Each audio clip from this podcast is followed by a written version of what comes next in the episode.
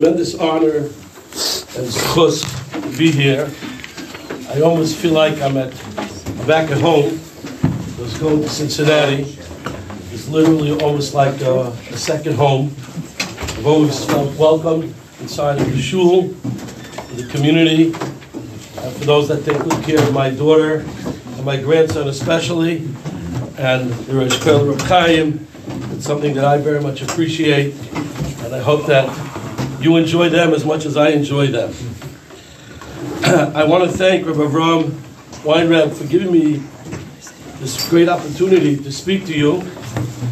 Mavis, I was not going to come in today. My wife uh, forbade me, but it's not the first time I went against my wife's wishes. They say that a wife is an Asa Kenegdoi. Sometimes she's Kenegdoi, and sometimes, you know, you have to be fair and balanced, so it's Kenegdoi. I was not well over Shabbos. I'm still not so well. I was hoping that there would be a, a ear and nose specialist here, but I was told it wasn't, so I tried. but anyway, hopefully I can be mahana you with uh, some divrei chizik and divrei bracha. Many years ago, some 34 years ago, I took my shiur. wasn't in this shiur room, but it was very similar to this shiur room, something unheard of at least from Silver Spring, and I took them to New York, just like your Rav has brought you to Silver Spring. Uh, I took my Shia to New York, not to the Yankees, not to the Mets, not to the uh, Rangers or the, the Knicks. We went Lahavda, we went to Rabban Shechter. And that year, it's my first year of teaching. The yeshiva was much smaller. Tonight, the yeshiva has, can I know, about 160 students. At that time, we had 57 students in the yeshiva. And I took my share of about 10 boys, maybe nine boys. Almost all of them were out of towners to Rabbi Shechter. The headmaster of the yeshiva, at that time he was the Menal and also a Rebbe in yeshiva, is Rabbi Yitzchak Merkin. And this was his yeshiva, he learned in Chayim Berlin. so we had an in with Rabbi Aaron Shechter. I think it was the first time that I personally met Rabbi Aaron Shechter, very impressive individual. At that time, Baruch Hashem, he was gesund, he was healthy, a long, semi-white, flowing beard. And I was told the rules and regulations of what you're allowed to do and not allowed to do inside of his office, how do you conduct yourself with covenant Torah, etc. And he asked the boys where they were from. And that year, I think I had uh, eight or nine boys which were out of towners and two boys that were local. Not only that, they were from grades 9, 10, 11th, and 12th. So all those that were, let's just say, a little bit more challenging was put in this rookie Rebbe by the name of Rafal Mendelowitz Shir. So after each one mentioned, he was from St. Louis, and he was from Virginia, and he was from Baltimore. Uh, we had a boy from California. We had two boys from New York. Rabbi said the following. He asked the boys, tell me, what is the most cautious the thing that you have? What is the most important item that you have? And boys started thinking, what does the Sheshiva want? This one said money, and this person said family, and this person said his stocks, and this one. So each one came up with different answers.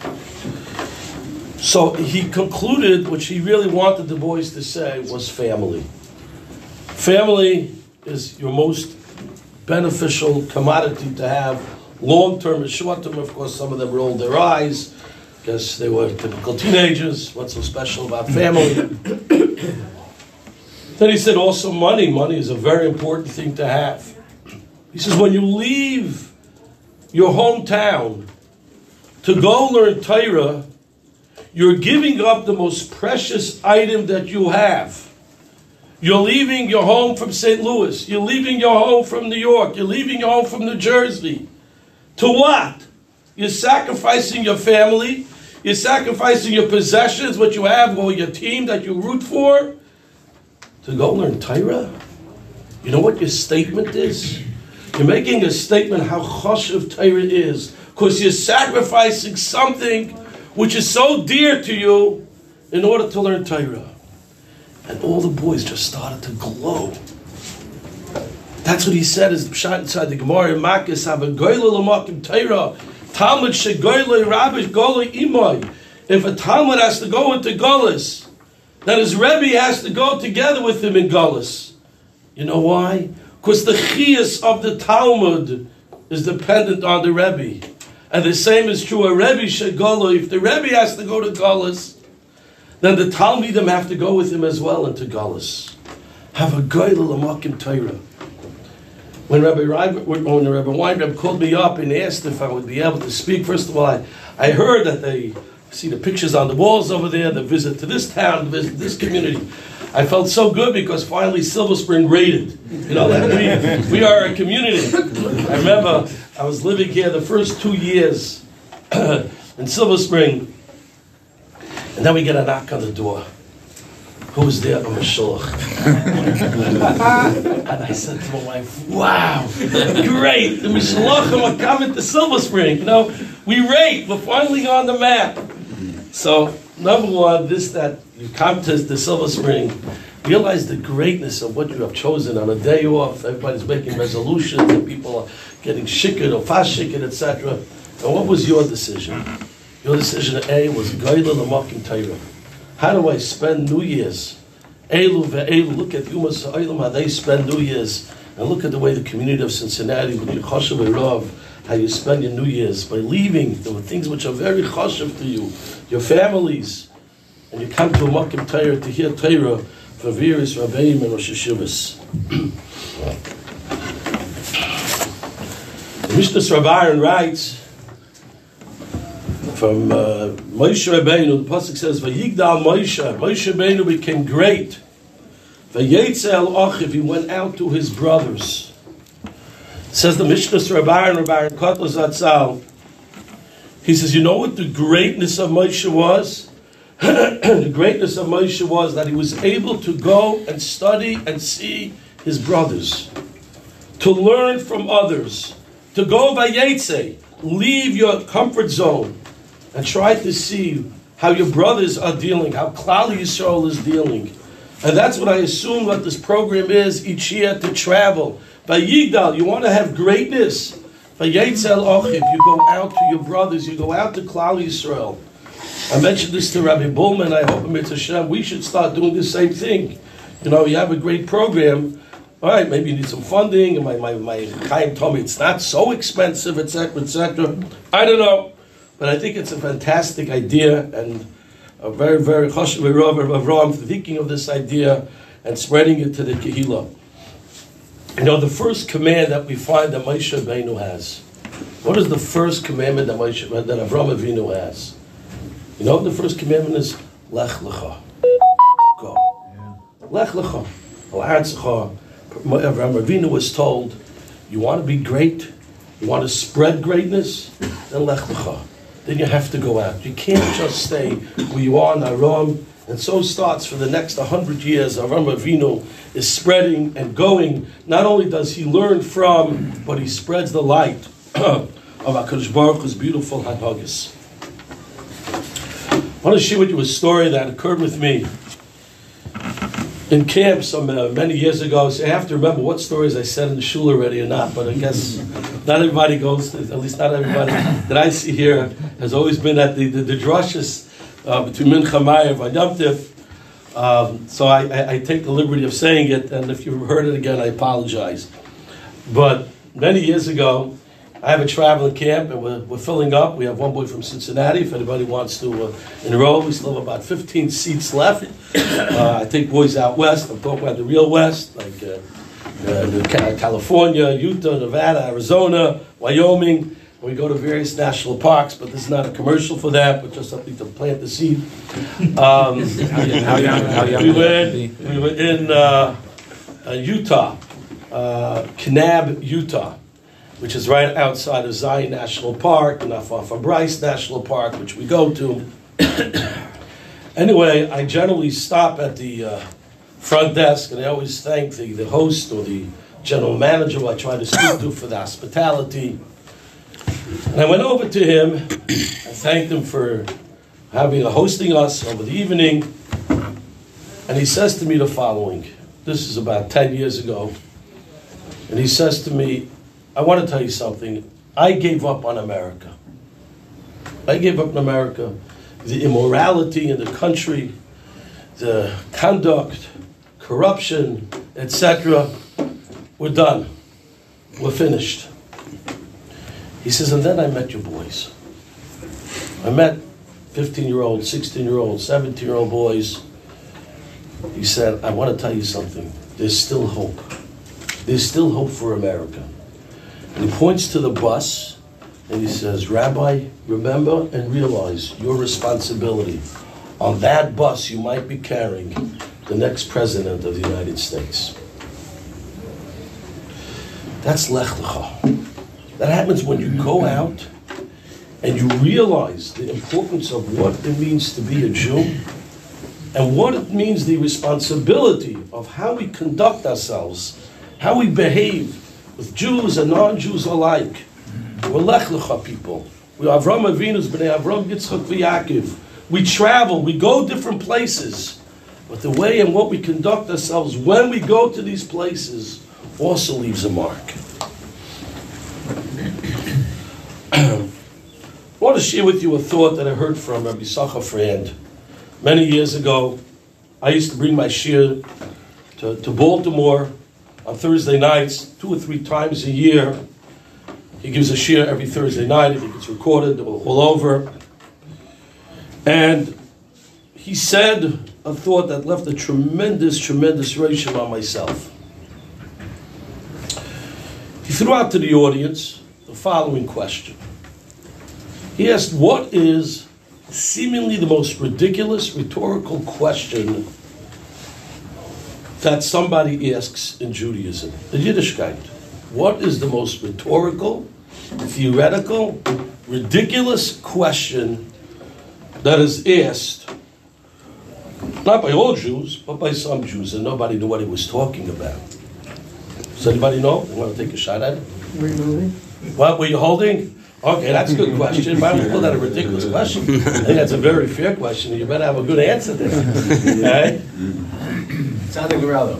Sadik Baral. Okay, good. That's that's not a ridiculous question. That's a, even Moshe Rabbeinu asked the question. That's a great question, and I don't know if anyone has the answer to that one, right? And you have to wait. Uh, All right, so I'm going to tell you the question. I was going to go out of pizza, you know, but ready me for probably. What what is lunch today? I have to know if it's good to stay. And we'll see. We'll see. That was the There's a question. mitzvah. That's no, that was the question. that's not ridiculous. he said by the mitzvah Pidyon haben. You ask a question.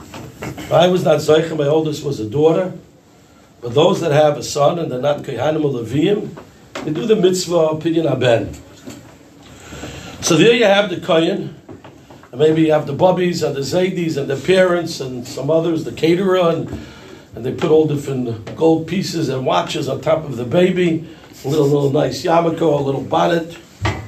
And the Kohen turns to the father and says, Ma boy tfei. What do you want more? Litem bincha. Do you want, do you want to give to me the Bechira? Or do you want boys leftoisai bad chamesh sloim? Do you want that I should keep your son? Or would you like to redeem him with five sloim? I've never done a survey, but I could assume 99.9% of the time the father says, I'll take the kid. That 1% is, you know, my father always used to say about me, Rafal, you should be happy you weren't the Bukhar. Okay. but anyway, so there are those. There are those. Okay? But my boy is Tvei. What do you want more? Do you want the son? Do you want your son? Or do you want the Chamesh Saloim? What type of question is that? It's such a strange, strange question that we should ask a father who just was Zeichet. I remember, this is he's not having his 17th son. Maybe when he had 17 other children before he made three chassidas, he's in debt. He doesn't know how he's going to make it with this one. Oh, forget about tefillin, you know, by mitzvahs. Oh, how he's going to handle it? Okay, then you can ask my boys. I can understand. Shiloh. This is someone who had no children. This is his first child. For he knows, he can marry 10 years, he can marry for five years, whatever it is. Then finally, Zeicha to have a child, and you're going to say to him, you know, his wife might be sitting here, my boy is Tvei, the Bechair of the Chamesh Sloim. What's the Shiloh? So Rabbi Frand quoted from Rav Rudabin Zatzal the fantastic answer. And you know what he said? He said that question is the most common question that we should be asking ourselves every single day. Because it's not just a question of Pidyon Haben versus the Chamesh Sloim. It's a question of Ruchni versus Gashmi. It's a question of what is more important to you, the money or your children? Not just your children, the money or the mitzvah of Pidyon Haben. What do you machshiv more? What do you tell yourself is more important? How do you conduct yourself in life? Is ruchnius something that's more dominant and more important to you? Or is it the big buck?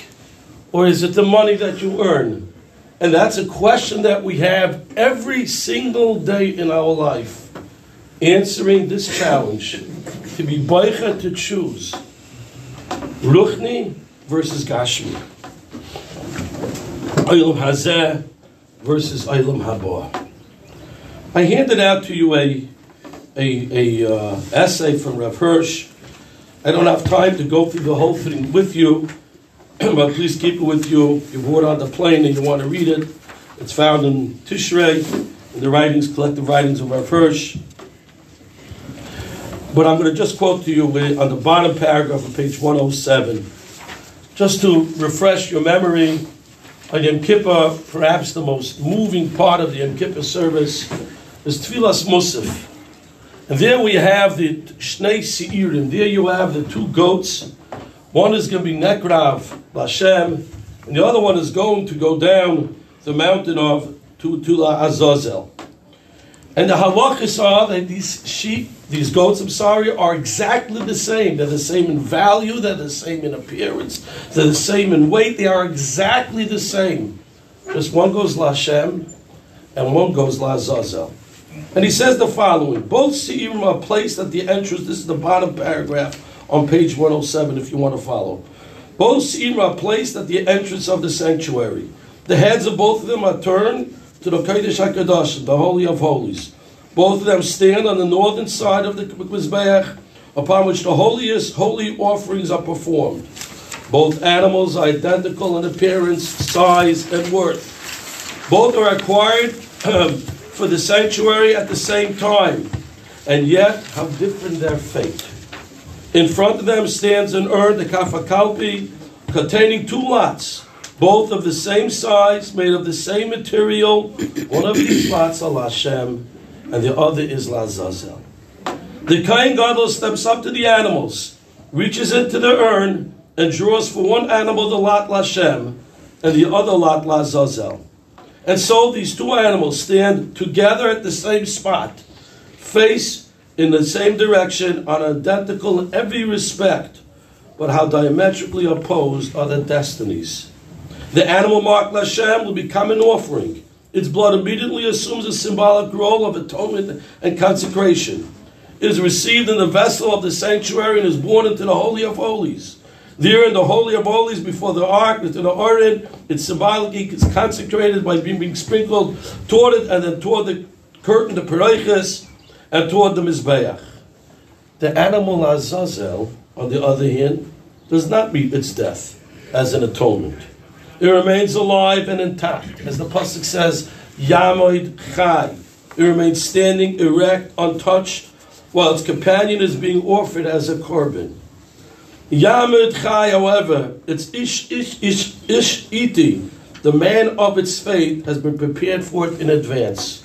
When atonement of its companion which died as an offering has been completed, the animal that has not become an offering is turned over intact in the fullness of life to the man who leads it away from the sanctuary into the open to a high rock. It thinks it has the best life. It sees its brother, it sees its companion, it's been sacrificed. But in itself, it's having the best of its life. There it stands alive, free, and erect, then suddenly it topples backwards. It hurtles down the mountain behind it of which it was not aware. These are the symbols of the two paths between which we are to choose. its eloquent, solemn, and forceful proclamation of the great principle of which the whole law of God and our own consecration stands and falls, namely the principle of Bechira. As we said, when a child is born a Bechar, what do you choose? Do you choose the Chamesh Slaim or do you choose the Bechar? The path to Hashem begins with self sacrifice. Who chooses it will abdicate to all egoism. He must renounce all his self centered existence. He must be ready to sacrifice himself to God and to the sanctuary of his law.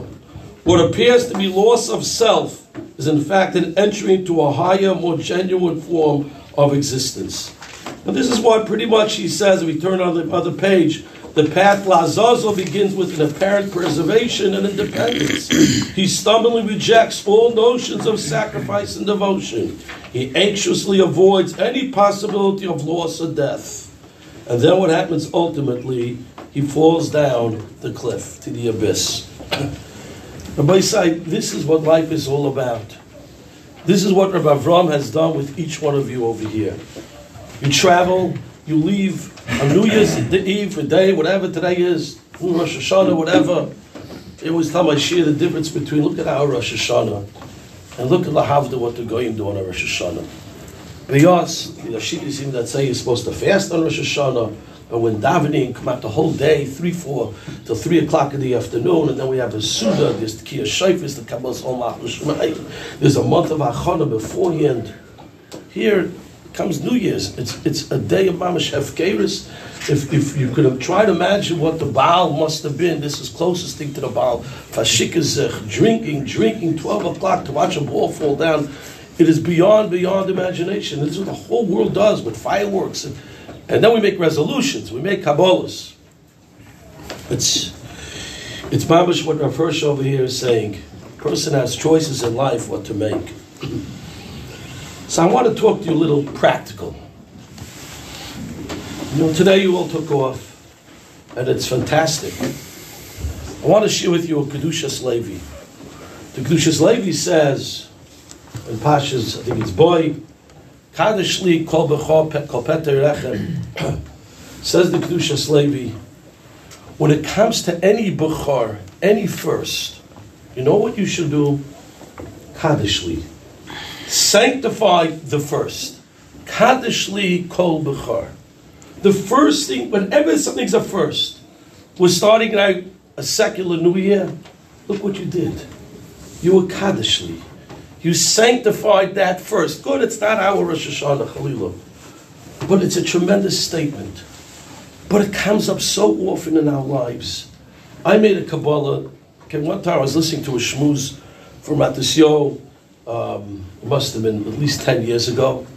And Ramatzio said that, you know, when, when, you, when you wake up in the morning, often you want to try to catch up on the news. Ramatzio said, in Shmuz, he said, that first thing in the morning, keep your mind focused on davening.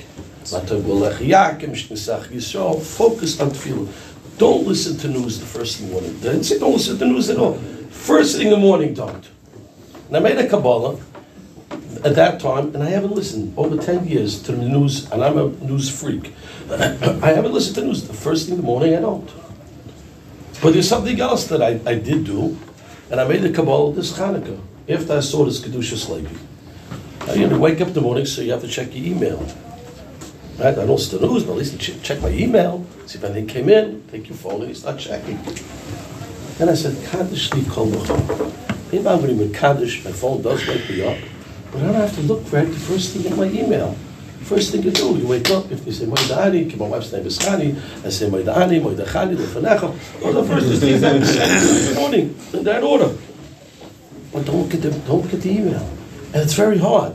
It's a very hard thing to be Mekadosh, the Kol Bechor, to be Mekabel on yourself. Whatever is a first, you have Bechira. You have that choice. You have the choice of the, the Chamesh Sloim, we have the choice of the Bechor. That's the Bechiras Chavshi that we have. I know someone over here in Silver Spring There was a boy that was struggling very hard and he desperately needed a tutor. and I spoke to the father and I asked the father, you know, we could get him someone over here from the Kailo that would be able to offer what it's going to cost, you know, some money for tutoring.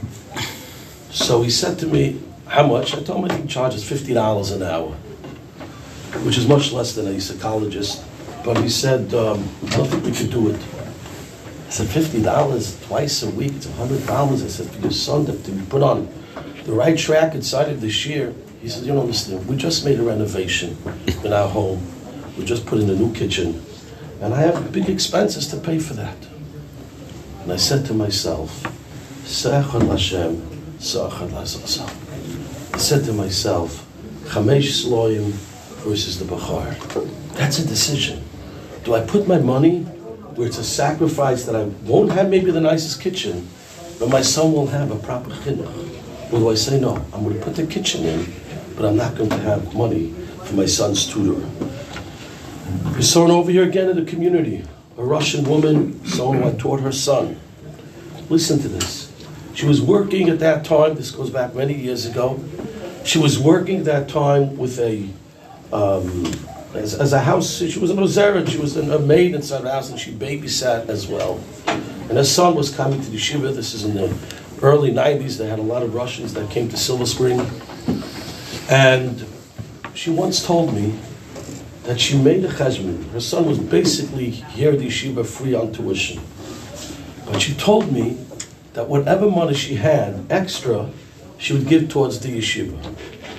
She made a cheshbon. She used to take a taxi from her apartments, which was about four miles, three miles from the from her house to the house that she uh, that she babysat, and she took care of other things in the house. And she used to pay something like ten dollars a day for that taxi there and back.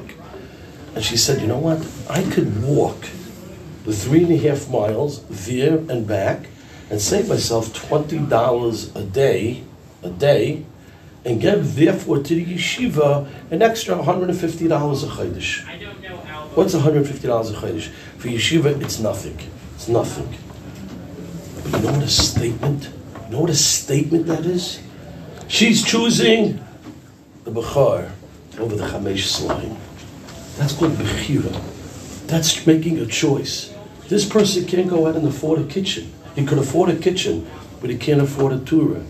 This person over here can't afford anything, is willing to walk three miles to save money, you can pay a little bit more Skyward, which really doesn't even make a dent. But believe me, it made a dent because that person's son today, he was learning up in the Koil until about a year ago. Today he's learning when we moved to Eretz Yisrael. This person's son was sitting in Mamash Yigia, a tremendous, tremendous Mesiris Nefesh from his mother. I want to just share with you one last Nakuda, and then I'm sure you have other things to do today. Um, Pasuk says, the the, Sashal Esav was having a battle with the Sashal Yaakov, not the Yaakov, a battle against Yaakov Avinu. So the the pasuk says, "Vayaki lo yacholoi." The Sashal Esav saw that he was not being victorious over Yaakov Avinu. B'kaf yerechoi. So he went down and he clapped and he touched the kaf yerech Yaakov. Says the Ben Ish Chai, Vayiga. The word Vayiga is gematria to the word 89, which is also gematria to the word Chanukah. Says the Ben Ish Chai, there's a way that Esav has in a way to break into Yaakov. And you know how he does that? Vayiga. He tries to show his values. He tries to touch Yaakov Avinu. This is more important. And with that, he can bring down Yaakov or Yaakov's Kaf Yerecha, his descendants. That's mamish what we're talking about. I sell Arba Minim. I used to provide for Cincinnati through Chaim. I don't know, you might have taken a sabbatical or not. I want to share with you two stories of Arba Minim, and with that we'll conclude. Story number one is a story that took place over here in Silver Spring. That is a Talmud of mine. Comes there of Yom right before Sukkot, and you know it's hectic wherever you are, building Sukkot, getting acquiring Arba Minim, etc. The wives are all busy cooking, cleaning the house. It's not Pesach, but it's still Sukkot. The children, the grandchildren, the Ediklach, everybody's coming. It's a Thomas. Two days before Sukkot, we have our sale over here. And my, one of my Talmidim, he comes to get with his wife to buy the Arba Minim. Now, I will tell you, again, I don't know it's in Cincinnati, but here in Silver Spring, many women do buy Arba Minim. I can tell you a lot of funny stories, which we don't have enough time right now. But next time I speak in Cincinnati, maybe I'll tell you those funny stories. But uh, of different sales, you know, many women they have no, they're buying it whether they say they say they're divorced or they're buying it because the husband's unable to come. Again, he's chosen the Chamesh Sloim, so he sent his wife to do the opinion abed the Bechar. but whatever cheshbon is, and then there are women that like the mitzvah also, but to get a peer, a husband a wife, erev yontif, and they had children, it, it's a, a rarity. So here, the husband wife they come and selling the Arba Minim. And she asks me many questions about the Arba Minim. She wants to know what's the difference between this esrog and that esrog and this little, etc., etc. Why is the price like this and why is the price like that, etc. And after I chose, I, I helped them choose what they what they wanted and explained to them what it was. So I asked them. I said, you know, it's a little surprising that a husband and wife should come. It's two days before Yom Tov. Both of you should be here, and they were there for more than an hour. I mean, that, that's a long time. The This is what the there. wife said. What? The in-laws were there. And then that's what it was there. Good, good, could be, a late. Um, so she told me the following. She said to me, we have a rule in our house. And the rule in the house is like this. When I buy my jewelry, my husband comes along with me. When he buys his jewelry, I come along with him. These are people that understand it's the Bechar versus the Chamesh Sloim. It's the Sel Hashem versus the Sel Asasa. There's another individual who almost every year this happens just with a different line. He happens to be a doctor, a very, very comfortable doctor. And he almost almost always comes all the way at the end, like 10 minutes before the sale is over. He comes running in, and each time he has a different line. Like, I don't know, he must think that I forget from year to year. One year he comes running in, out of breath. We're already closing up the, the sale. And he says to me, I'd like to buy the Nebuchal. I asked him, what, what, I, I, you know, I know what uh, Akimilovich is. I know what a Badatz is. I know. I, I said, what's, what, what, what's, what's a Nebuchal? He says, the Esser that nobody wants to buy, that's the one I want to buy. It's a nice way to say, I want the cheapest, cheapest Esser, but you know, in a humorous way that he could look, save face for himself. He's a doctor and he's a buying the Nebuchal, so he's a big Balmusa, so you know, he wants to buy the Nebuchal Esser. That's what he wants. That's a person that understands. Mind you, he drives, I forgot what it's called, the Lamborghini, one with the doors that come up. Is that the Lamborghini? That's what he drives, okay? So we're talking about a person, he wants the Nebuchal Esser, but he doesn't have a Nebuchal car. I remember Rav David once, once spoke in, in Shir, and Rav David said that you know, people make chayzik or brisk, you know, the makbid on the sreigim, there's so makbid on mitzvahs, etc. He says, when was the last time anyone bought furniture for their son-in-laws in a closed box? You know, you buy closed boxes, right? You know inside. There's a set fee, a set price, etc. When it comes to furniture, it comes to cars, people don't buy closed box. They check every single detail. It comes to a mitzvah, that's the bechira by say. So I want to wish you all tremendous, tremendous atzlacha. I know that you came here for, for a great opportunity to have the schus to just stop me. You can right an time to talk to Rabbi Lapiansky. The man is a giant of giants, literally and figurative. Um, you can speak to him, but I'm sure whatever he's going to mahana you, you'll have tremendous hanor for Rabbi Rengel, Psak. And in Mitzvah Hashem, you should just be ma'ala, the kaim lech lecha, together with the Rav Ram, following the midah of Avram Avinu, lech lecha, to go out to communities, see from them, gain from them, and be matzliach. Amazing.